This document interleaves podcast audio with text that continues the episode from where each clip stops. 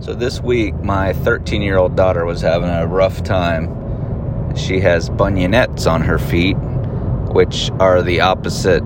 They're like bunions, except they're on the outside of the feet. It's when the toe kind of gets pushed out on the side.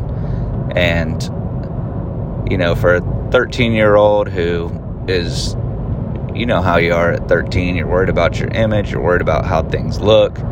She's worried about having to have surgery, all this kind of stuff. So we started doing some searches for how to how to fix it naturally, which is a whole nother animal because Google has gotten to the point where it's kind of hard to find what you're looking for if they don't deem it something you should be looking for. And natural health remedies are not something that Google likes to promote. But anyway, that's beside the point. I was trying to think of because she was emotionally distraught one night. I was trying to think how can I help her feel better? Because at the end of the day, if you're going to have a health issue, something like bunionettes are, you know, it's not fun and nobody wants it, but at least, you know, there's no death from it. At least there's no, yes, there can be surgery, but it's not like something that she's going to have to, it's not like diabetes or it's not like um, cancer or anything else that somebody could get. So, what I did is I did a search on YouTube while she was in her room talking to us and we were watching TV and, you know, whatever.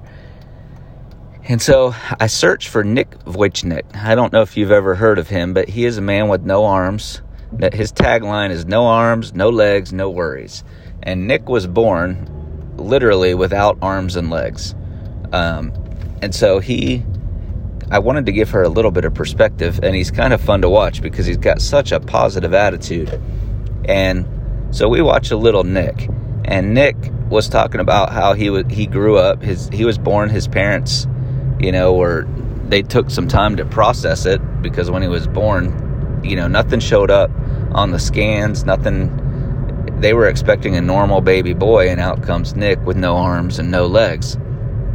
And what you're if you've never heard of Nick or seen Nick, what you're thinking when I say no arms, no legs, I mean like from the shoulders, there's no arms, and from the bottom of the torso, um, there's no legs. It's not like he was missing his legs from the knees or anything like that. He has absolutely no arms and no legs, but everything else seems to be functioning.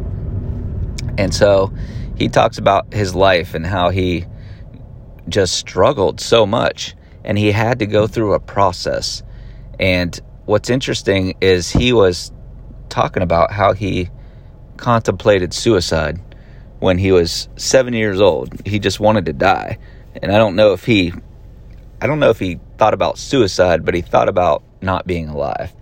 And he went to the mirror one day and said, "What what can I like about myself? Is there anything good about me?" And he decided he liked his eyes. He had good eyes. So that was kind of the hope that he held on to.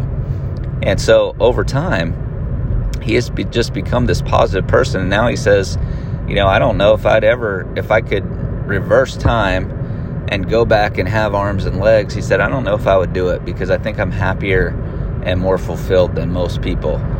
And so all of that is a, a change of perspective. It's how he frames his life. And so I didn't even we didn't even really talk about it that much, but she was asking questions and oh, how does he swim? And yes, he swim. If you've never seen a video on Nick Vujicic, you need to go go to YouTube and just write, you know, type in Nick.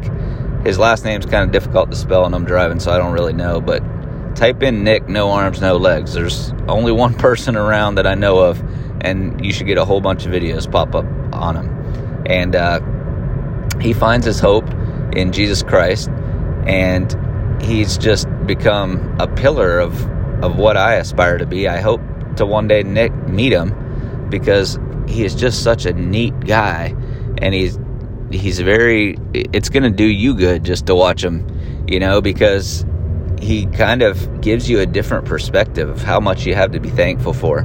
If you're walking around you got something to be thankful for. If you have arms and legs, you have something to be thankful for. And so I encourage you to go take a look at some of his videos. Um, and I appreciate you listening to this.